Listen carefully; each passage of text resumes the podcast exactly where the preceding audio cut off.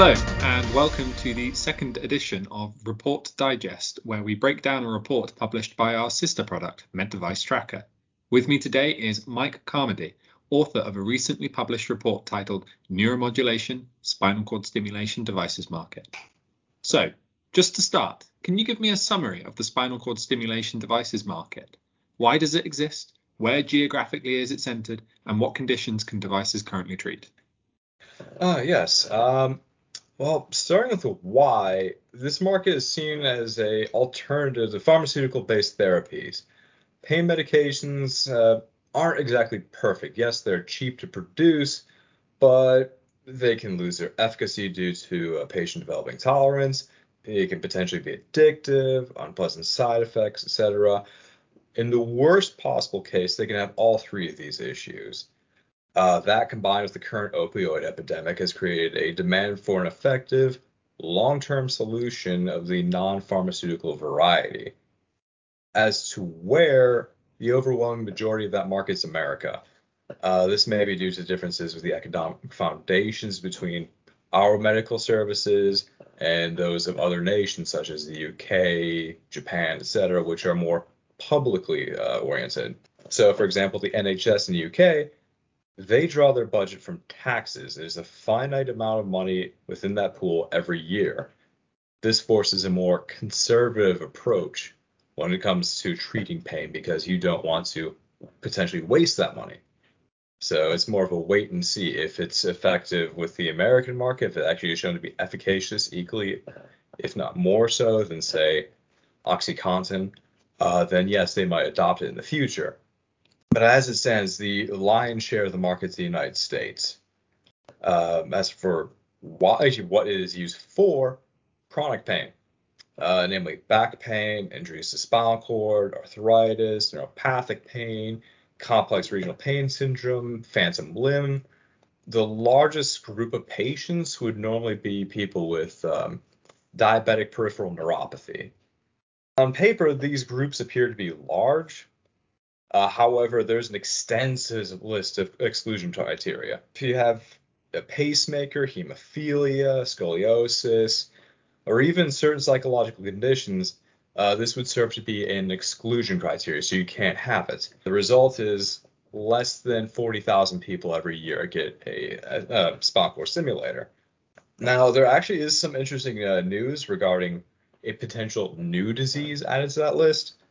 Parkinson's. There's actually a several new studies out that indicate that spinal cord stimulation would be effective for uh, treating certain aspects of Parkinson's disease, namely gait function and postural stability.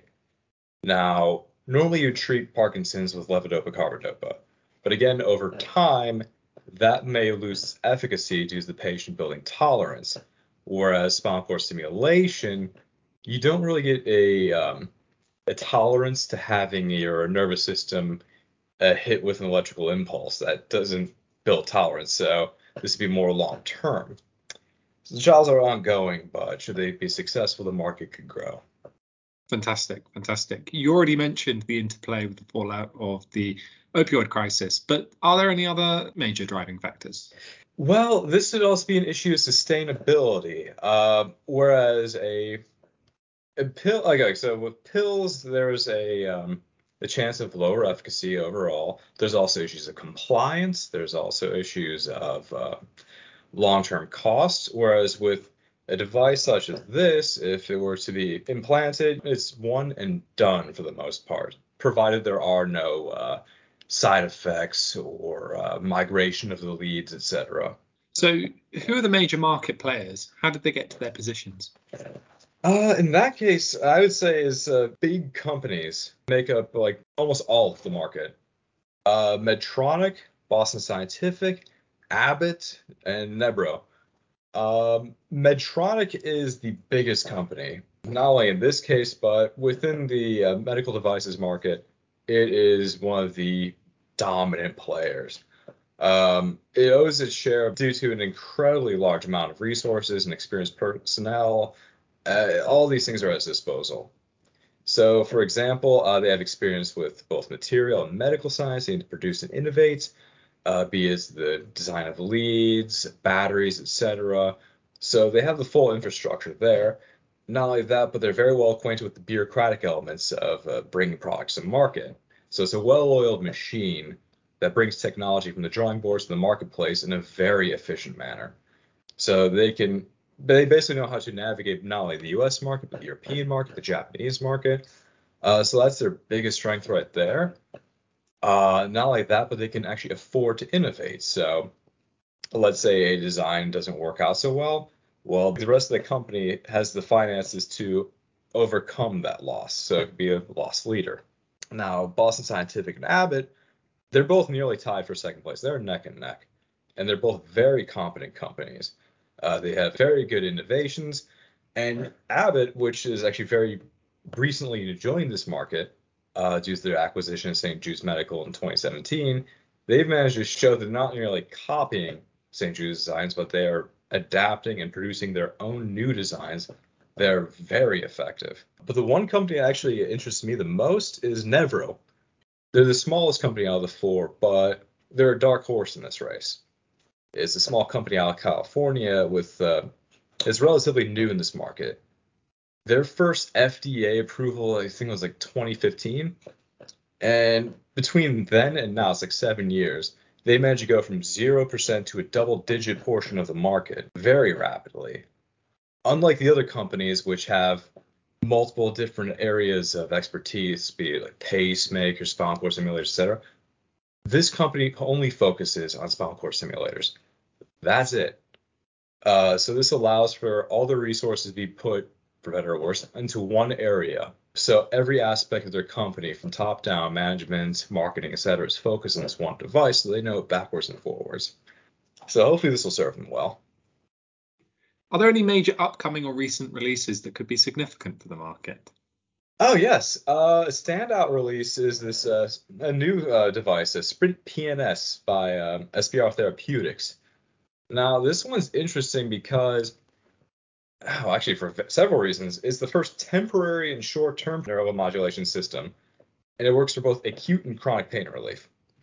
So uh, the FDA cleared it for use up to 60 days, and it's uh, very interesting because it's less costly, less invasive, and it doesn't involve surgery or major incisions.